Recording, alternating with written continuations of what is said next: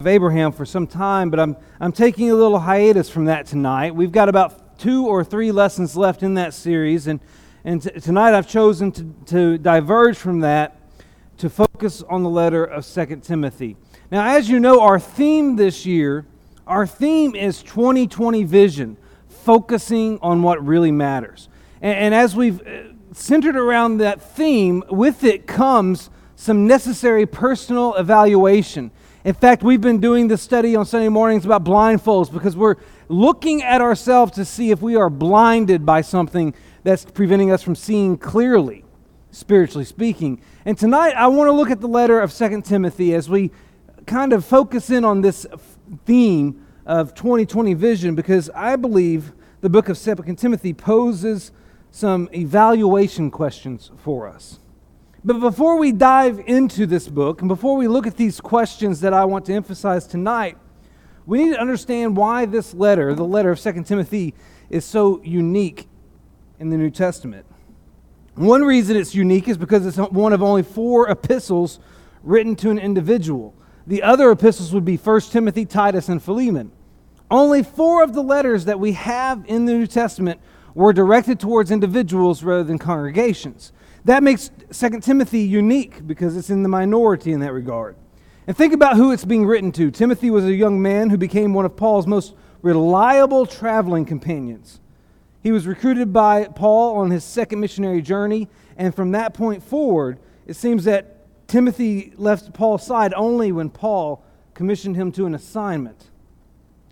Paul was willing to utilize Timothy in some really, really challenging ministerial roles. For instance, Paul sent him to uh, Thessalonica to establish and encourage the Thessalonians' faith. He sent him to Corinth to troubleshoot some problems in the congregation there and to remind them of the ways of Christ. And he, and he sent him to deal with false teachings and appoint elders in the church of Ephesus. So you have these, these unique assignments that Paul determined Timothy was fit to oversee. And Timothy became such a constant figure in Paul's work that he's included in the introduction to more than half of the Pauline epistles. And Paul referred to him on multiple occasions as his beloved and faithful child in the Lord and as a fellow worker. So Timothy is, is a unique character in Scripture. He is a young man that gained a great deal of esteem from the Apostle Paul throughout his ministerial career. And that's to whom this letter has been penned. But it's not only a unique letter because it's penned to a, an individual rather than a congregation, it's also a unique letter because Paul wrote it from a prison cell. You know, there's only five, I believe there's only five letters that Paul wrote from prison, and 2 Timothy is one of those. You can look in 2 Timothy chapter 1 and verse 8 where Paul refers to himself as a prisoner, and in chapter 2 and verse 9 he says that he has been bound with chains as a criminal. And, and so Paul is not in the best of situations here. But we know Paul's no stranger to imprisonment. We read of his time behind bars overnight in Philippi in Acts chapter 16. We, we hear of his two year stint in a Caesarea prison in Acts chapter uh, 23 through 26. We read of his initial two year house arrest in Rome in Acts chapter 28. So we know Paul has experience in prison, and his experience in prison does not always get him down. In fact, when Paul wrote the book of Philippians, he wrote it with such anticipation of his release that it's one of the most hope filled letters you'll come across in the New Testament. But that's not the case in 2 Timothy.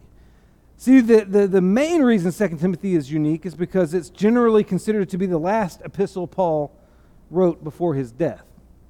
See, unlike the other prison epistles, Paul doesn't write 2 Timothy with an anticipation of release.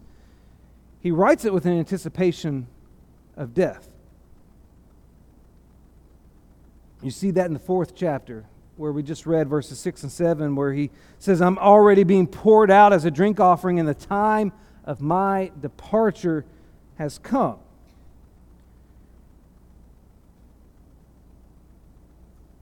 According to uninspired tradition, it's after this letter that Emperor Nero, sometime around AD 67, be, uh, beheaded Paul. And so 2 Timothy, as a letter, depicts Paul in a very precarious place. It's, it's regarded as his last biblically preserved correspondence before his martyrdom.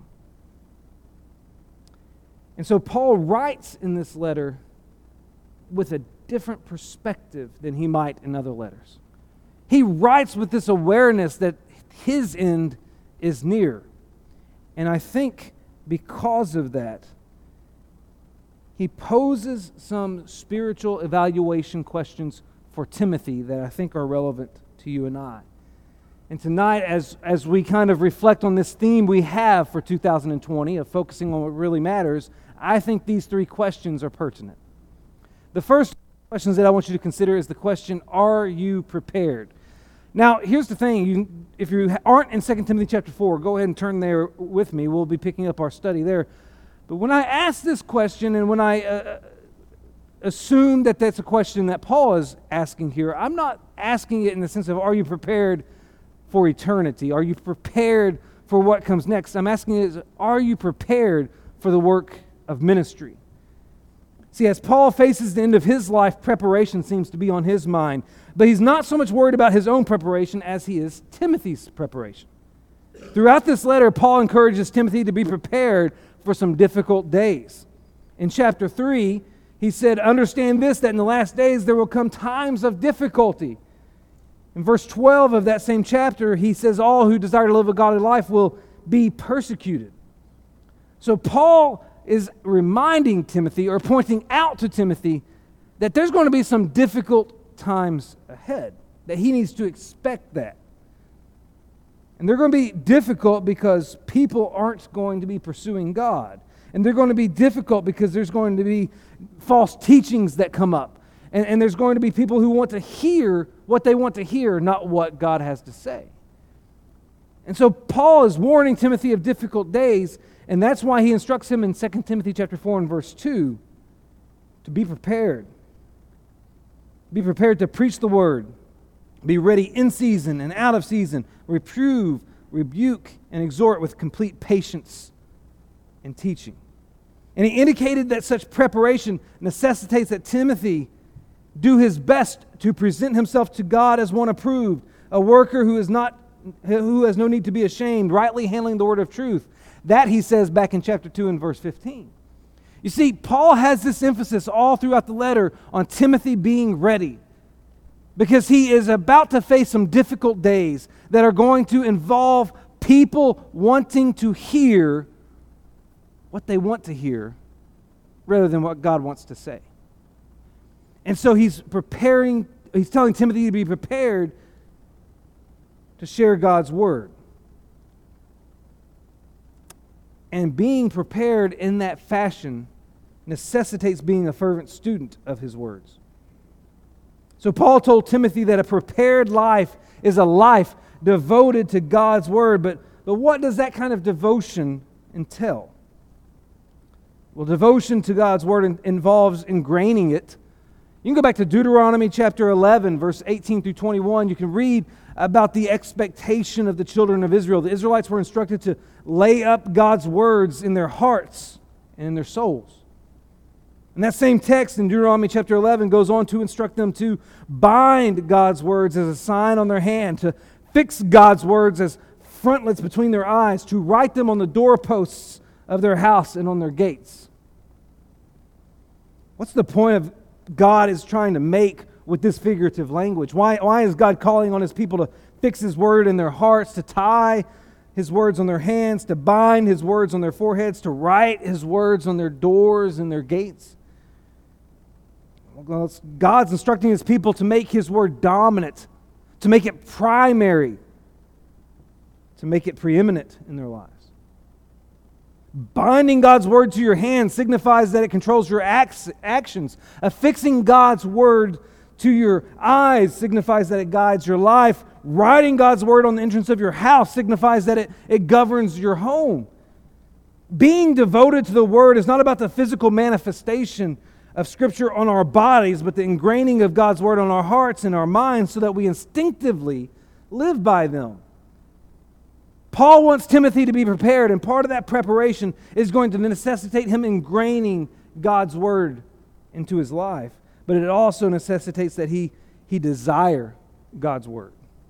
Because devotion to the word necessitates desiring it. Proverbs chapter 2 and the first five verses say this My son, if you receive my words and treasure up my commandments with you, making your ear attentive to wisdom and inclining your heart to, to understanding, yes, if you call out for insight and raise your voice for understanding, if you seek it like silver and search for it as for hidden treasures, then you will understand the fear of the Lord and find the knowledge of God. The search for God's word is compared by Solomon to the search for wealth. The wisdom from God is, is right here in this book. If you look for it, if you desire it like someone desires silver or gold, if you search for it like others would search for hidden treasures, then you will find it. Paul is instructing Timothy to be prepared. And he can be prepared if he will ingrain God's word, if he will desire God's word, and finally, if he will interact with it. See, the Jews in Berea are an example to us of somebody who not only desired, but intentionally interacted with God's word. After hearing Paul teach, Luke tells us that they received the word with all eagerness and they examined the scriptures daily to see if these things were so. Acts chapter 17, verse 10 and 11. And it's that consistent interaction with the word that caused Luke to say the Bereans were more noble than the Thessalonians. See, there are two important observations to be made about the church in Berea. First, these, these Jews, they, they did not accept what they heard at face value. They didn't just believe it because Paul said it. They spent time consulting God's word to find confirmation of what they were hearing. They interacted with God's word. They understood that, that a mortal could be wrong, but the words of the immortal would always be correct. And they engaged in this exercise daily. They studied God's word not just on the day that they gathered with the body of believers at the synagogue, they engaged with it, they interacted with it every day of the week. The Berean Jews show us that devotion to the word means that one is in the word, and it's got to be habitual, it's got to be consistent, not sporadic. It's a good opportunity for me to ask you this. You don't have to answer, it's rhetorical. How many of you chose to read through your Bible this year? How many of you are on pace? How many of you have fallen behind? Admittedly, I've fallen behind, and I don't even know how many days anymore. There's a lot of catch up I've got to do. But it's so easy to not desire, to not ingrain, to not interact with God's Word, isn't it? It's so easy to, to, to say, yeah, I'll get around that to that later. Or, or, or, or hey, you know what? I'm going to be studying it when I go to Bible class on Wednesday night. I'm going to be studying it in Bible class on Sunday uh, morning, and I'm going to hear some lessons from it when Kyle preaches. So, therefore, hey, I'll be in the Word. Isn't that good enough? But that's not preparing ourselves. That's not the preparation that Paul is calling Timothy to here. Be ready in season and out of season. Are you ready to communicate God's message to someone when they come and ask you for the reason of the hope that you have? Are you prepared to communicate what they need to do to become a child of God? Are you prepared to help them deal with the difficulties that they're facing by sharing with them what God says? I'm not saying you need to have the whole book memorized, shouldn't you be equipping yourself as one who claims to be a follower of God to share with others the message of the one you follow? at least in a cursory sense, at least be able to communicate to some degree what they need to hear from His Word to apply it to their life? At the end of his life, one of Paul's chief concerns for his protege was that his protege would be prepared at all times to share God's Word. Does that describe you? Are you prepared? But I also noticed something else, another evaluation question that Paul emphasizes in the book of 2 Timothy. And it's the question Are you confident?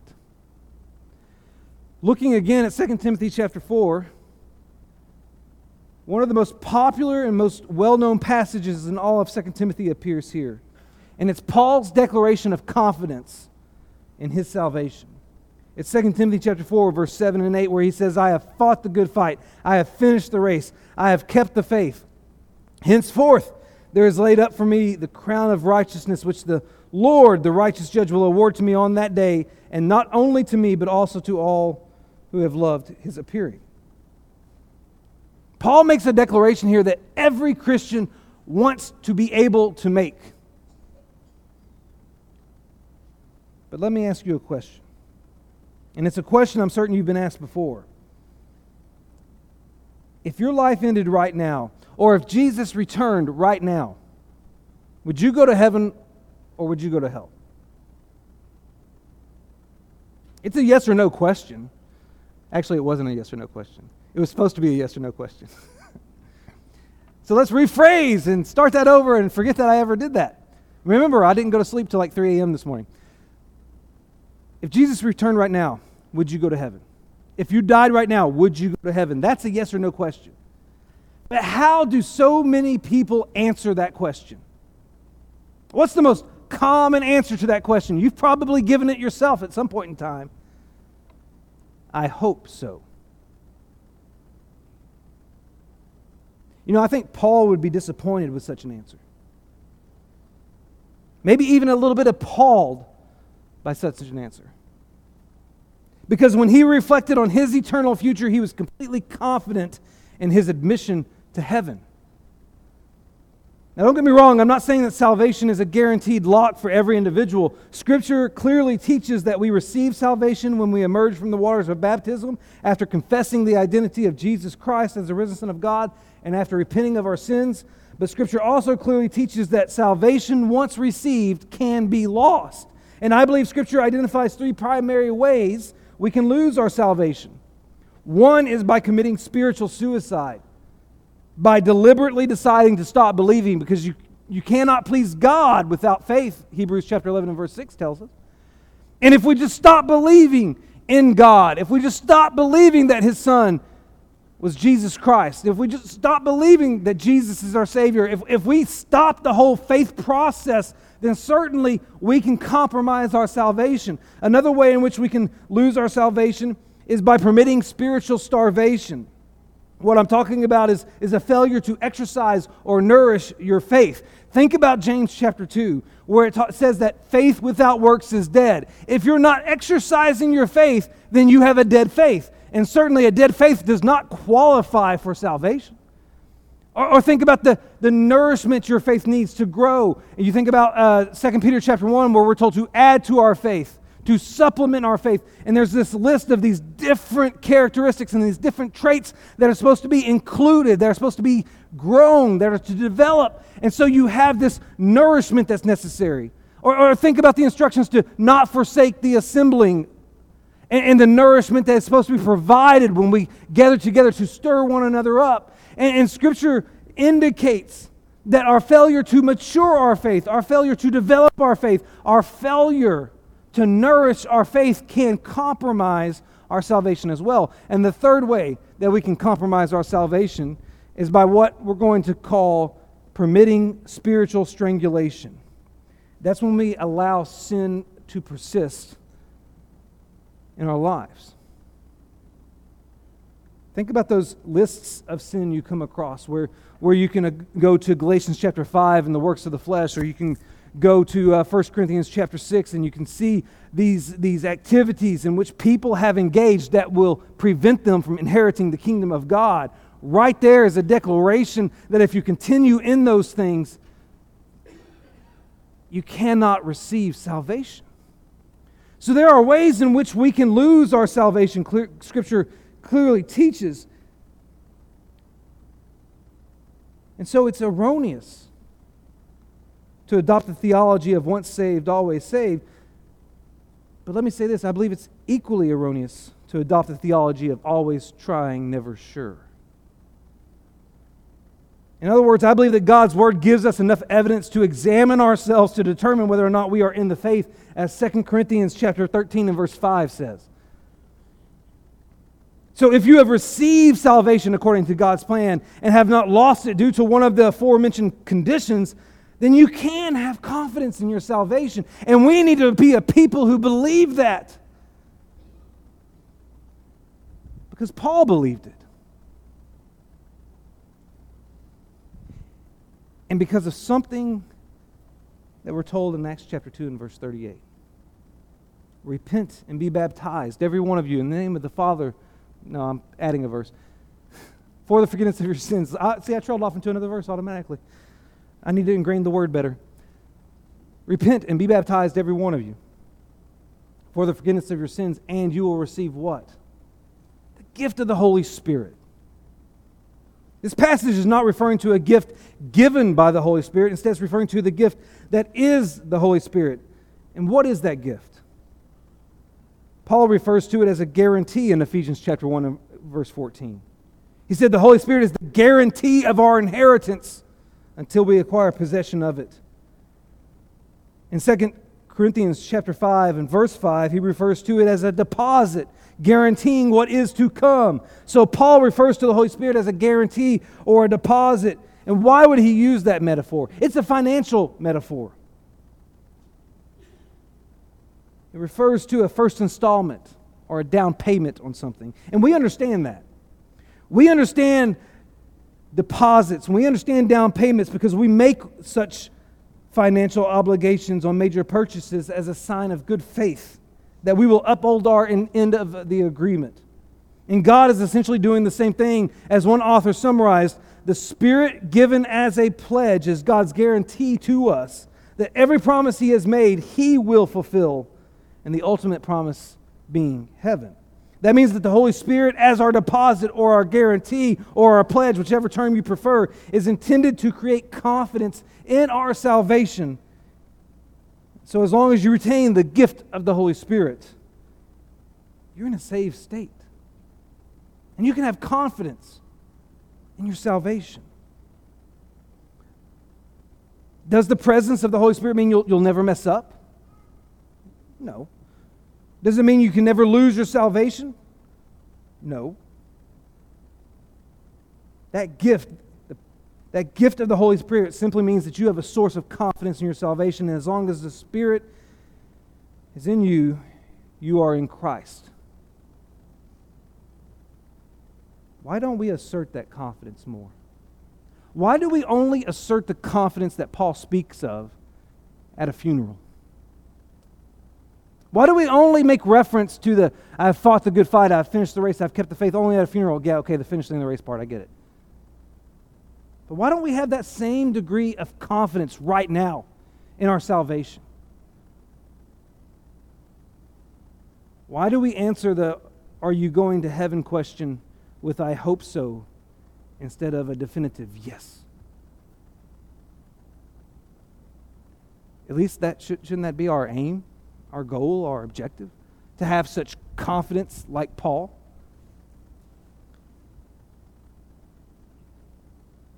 Are you confident? It's another question to evaluate yourself by. But there is a third question that Paul presents here for us to evaluate our lives by, and that is the question Are you available? See, when you look at Paul's story here in 2 Timothy, we find out that Paul's lonely. Paul is in a situation where he's in prison and nobody's with him save one person. Look at 2 Timothy chapter 4, and, and in verse 9, we find he gives this instruction to Timothy. He says, Do your best to come to me soon. If you skip to verse 11, you'll find out he, he says, Luke is alone with me. Luke's the only one here. And then he gives instruction for uh, Timothy to get Mark and bring him with you, for he's very useful to me in ministry. In verse 13, if you skip down there, Paul says, When you come, bring the cloak that I left with Carpus at Troas, also the books, and above all the parchments in verse 16, he says, At my defense, no one came to stand by me, but all deserted me. May it not be charged against them, but the Lord stood by me and strengthened me, so that through me the message might be fully proclaimed and all the Gentiles might hear it. So I was rescued from the lion's mouth. And the Lord will rescue me from every evil deed and bring me safely into his heavenly kingdom. To him be the glory forever and ever. Amen. And then he concludes in verse 21 by saying, Do your best to come before winter. He wants Timothy, desperately wants Timothy to make his way to him in Rome, where it appears he's in prison. And he wants him to get there as soon as possible. And I think it's because he doesn't want to be alone during the difficult days that lie ahead for him. Whether or not Timothy makes it there in time, we don't know, but one thing Timothy was but one thing Timothy was faced with was a decision as to whether or not he would make himself available to Paul at this moment. Timothy were like many Christians today, he might think to himself, I'm too busy right now to make this trip. Or I, I can't afford to go to Rome right now. That kind of sacrifice of my time and my energy and my resources, no, that's too much right now. Paul's got Luke there. He doesn't really need me. Somebody else will take care of his need, but right now, I just can't go. And I think it's significant that Paul gave high praise to another individual in this book. Another individual who earlier in this letter made himself available to Paul. Back in 2 Timothy chapter 1, verse 16 and 17, Paul mentioned a guy named Onesiphorus. And look at what he said about Onesiphorus. He said, He often refreshed me and was not ashamed of my chains, but when he arrived in Rome, he searched for me and earnestly found me. May the Lord grant him to find mercy from the Lord on that day. I would imagine that we don't talk much about Onesiphorus, that you don't hear his name brought up much, and no kids are named after Onesiphorus. But this individual left such an impact on Paul that Paul asked the Lord to grant mercy on his household, and he instructed Timothy to greet his household. We know very little about this guy because 2 Timothy is the only place he's ever mentioned, but we do know that he was a big deal to Paul. And it's because Onesiphorus was available when Paul needed him. You see, Onesiphorus teaches us that sometimes the greatest service we can offer is our presence in somebody's life.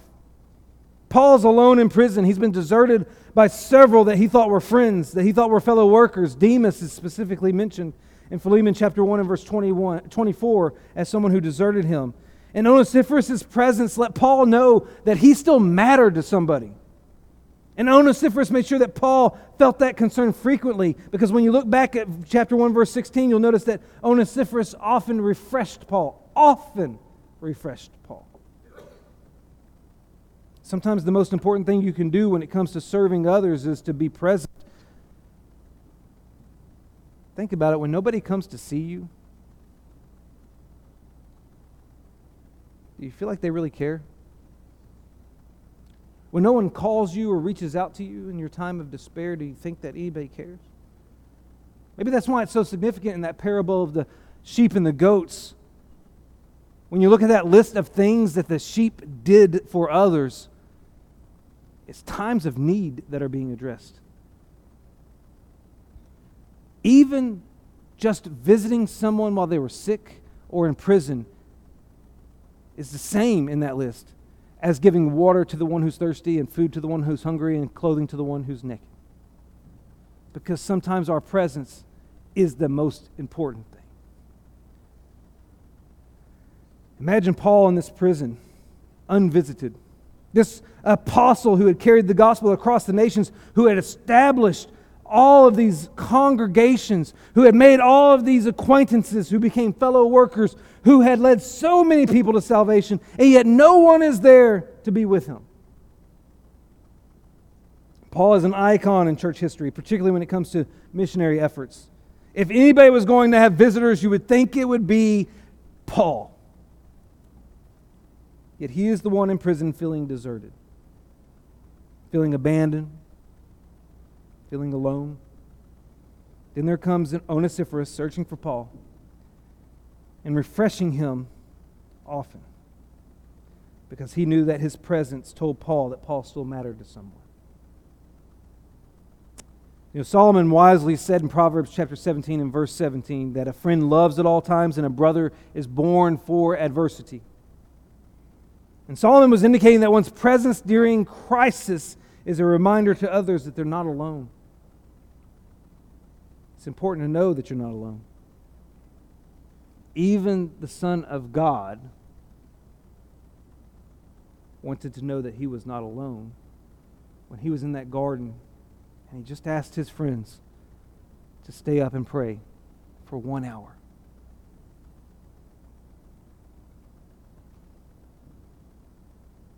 Sometimes the greatest service you can offer is just being available. So when we look at the request of Paul to Timothy here, it provides an evaluation question of are you available? Tonight, I know my lesson is kind of random. In the midst of an Abraham series, and we're going to stop and look at 2 Timothy for an evening.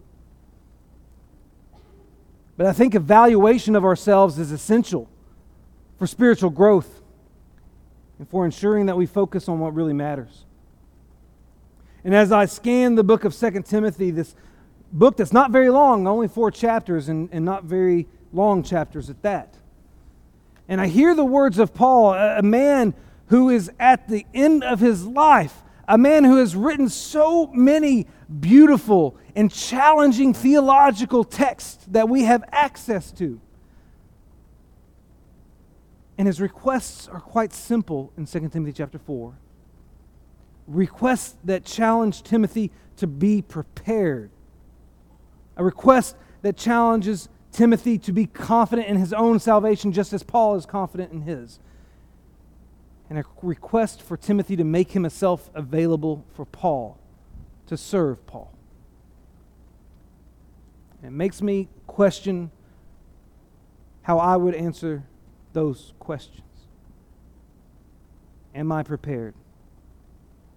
Am I confident? Am I available? Tonight, I challenge you to evaluate yourself on those three questions as well. And if you don't like the answer you give when you evaluate yourself, then now we have an opportunity to make a change. And if you need to change something about your life tonight, we invite you to come. We invite you to turn it over to God. We invite you to let us help. If you need to respond, won't you come to, while together we stand and sing?